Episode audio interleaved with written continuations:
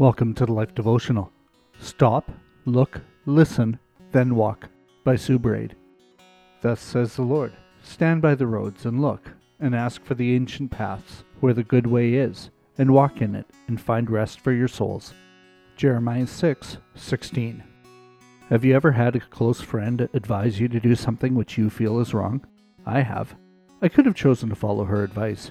However, when I turned to the Bible, just before I hopped into bed that night, the words of the prophet Jeremiah jolted me.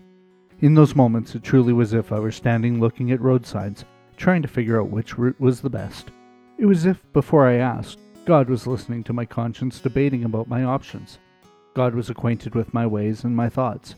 I knew I had a choice. I could commit myself to walk in his path rather than my friend's choice. To walk would mean plodding at times, one foot in front of the other, day after day. Another prophet in the Bible tells us that sometimes God hedges our path with thorns so that we realize we can't do it our way. He then leads us into a wilderness in order to speak tenderly to us and woo us back to his ways. Hosea 2 6 and 14. That tenderness from God pulled at me through Jeremiah's statement, which told me if I would walk in God's ways, I would find rest for my soul.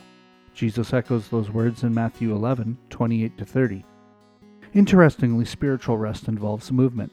You have to come to Jesus and walk with Him, one step at a time.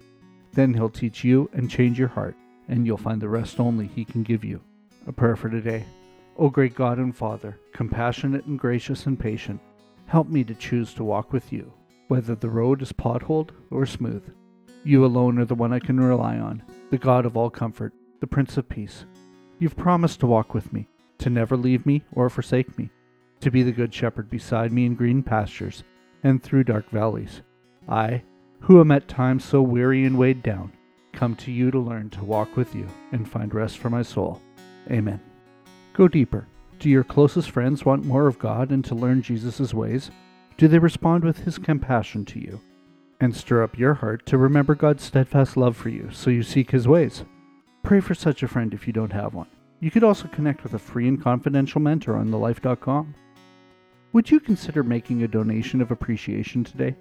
Your investment will support our team of over 1,000 online missionaries who have spiritual conversations with thousands of struggling individuals every month. The world is online. Let's help them know Jesus. You can give online at thelifeproject.com.